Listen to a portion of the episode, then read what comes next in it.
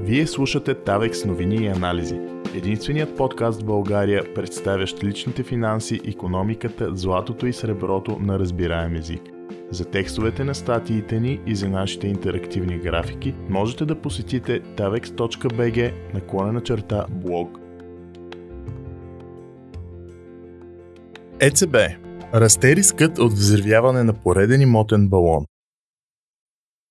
Темпът на поскъпване на жилищата изпревари заплатите и достигна нива невиждани от предишния имотен балон, което застрашава финансовата стабилност. Имотите в еврозоната са надценени, а в средносрочен план рисковете от ценова корекция, т.е. от поредния взрив на имотен балон в историята, нарастват значително.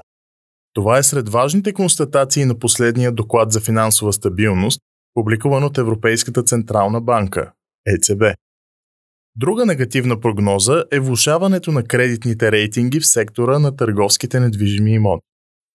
От Централната банка посочват, докато дългосрочните рискове се понижиха от пика си по време на пандемията заради подобряването на финансовите условия, рисковете за ценова корекция в средносрочен план нарастват значително поради надценените цени на имотите, тъй като динамиките на цените и кредитирането изпреварват темпа на растеж на доходите на домакинствата, тяхната затлъжнялост и надценяването на жилищните имоти се увеличават. Това увеличава уязвимостта в средносрочен план и увеличава притесненията за породения от дълга имотен балон.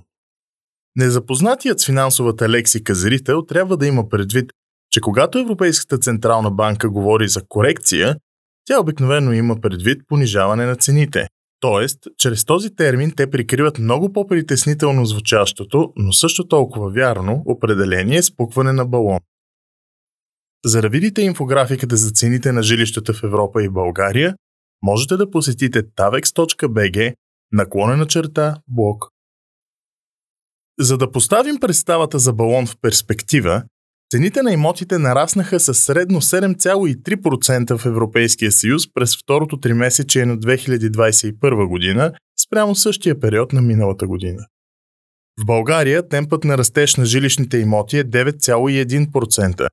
Това е най-бързото им поскъпване от четвърто тримесечие на 2008 година до сега. 13 държави от Европейския съюз растат не просто е по-висок от българския, но е и двуцифрен. Почти никъде не се е наблюдавало толкова скоростно изстрелване на цените на жилищата от голямата рецесия и последния имотен балон насам. Имотният балон застрашава финансовата стабилност. От Централната банка посочват още, че проблеми, идващи от пазара на недвижими имоти, могат да доведат до рискове за финансовата стабилност в Европа като цяло. Те обръщат внимание и на важен аспект влушаващите се стандарти за кредитиране. Ако се върнем почти две десетилетия назад, отпускането на заеми на неплатежоспособни домакинства значително подпомогна надуването на предишния имотен балон, който се взриви през 2008 година. Затова от Европейската централна банка предупреждават, че може да започнат мониторинг на кредитните стандарти. Притесненията на ЕЦБ са следните. Бумовете на жилищните недвижими имоти задвижвани от кредитирането, могат да доведат до огромни рискове за финансовата стабилност. Бумовете и сримовете на отрасъла често са свързани с дълбоки рецесии и финансови кризи, особено когато растежът му е основан на дълг. Балонът на имотите в САЩ, предхождащ глобалната криза, е може би най-красноречивият пример за това. При един бум, нарастващите цени на имотите и на кредита могат да доведат до корекция на надценените жилища, което оказва ефект върху економиката и финансовата система по няколко канала. Сред тях е нарастване на тежестта на домакинските разходи и срив на доверието на потребителите. Покачването на цените може допълнително да срине потребителските разходи, смятат от Централната банка, и може да доведе до фалит по кредитите. Вълната от ефекти заплашва и бизнес кредитирането, предупреждават от ЕЦБ. Те са на мнение, че Инвестиционните и корпоративните кредити може да бъдат сериозно засегнати, ако бумът на имотите е съпроводен и от строителен бум. Взривът на имотен балон може значително да намали предлагането на кредита и да влуши свиването му, тъй като цената на активите, с които той е обезпечен, се понижава и загубите намаляват капацитета на банките. Защо има имотен балон? Интересното в доклада за финансовата стабилност на ЕЦБ е, че той говори за имотен балон, но не коментира происхода му. Това не е очудващо. Централната банка не може да признае, че както и предишния имотен балон, настоящият отново е създаден от политиката и на изкуствено ниски, в случая дори отрицателни, лихви в Европа.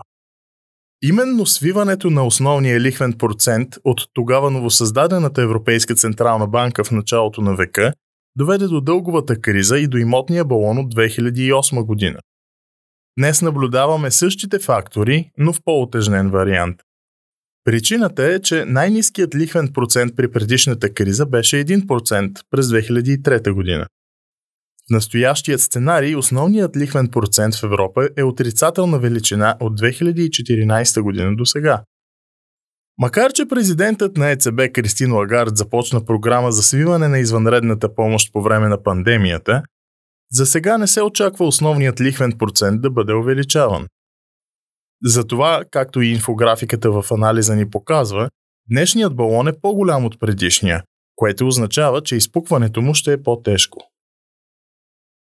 Други коментари от доклада на Европейската Централна банка. Останалите аспекти, на които Централната банка обръща внимание, са малко или много в духа на коментарите, идващи от Федералния резерв на САЩ. Според документа, краткосрочните финансови рискове в Европа са понижени, а корпоративните фалити и загубите на банките вероятно ще са по-низки, отколкото първоначално се е очаквало. Но освен потенциалният нов взрив на имотен балон, от Централната банка отбелязват и някои други притеснителни тенденции в еврозоната.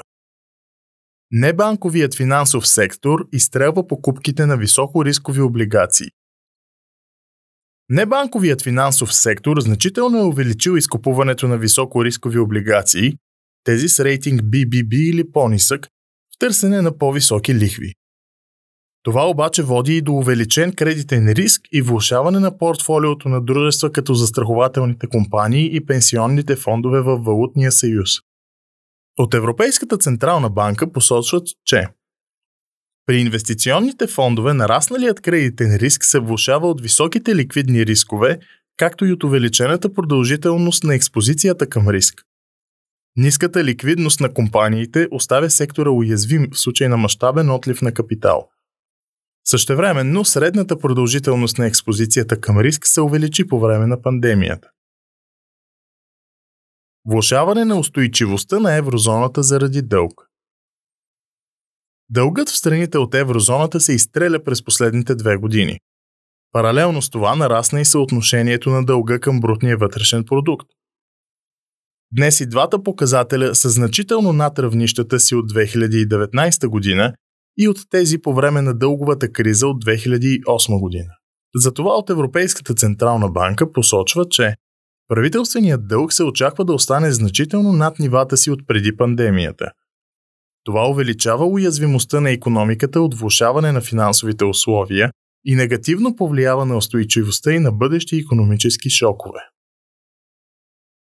Високата инфлация от Европейската централна банка посочват, че високата инфлация забавя растежа. Те отдават феномена на високите цени на енергийните продукти и на дефицитите в много отрасли. Това отново е същата риторика като тази, идваща от Федералния резерв на САЩ.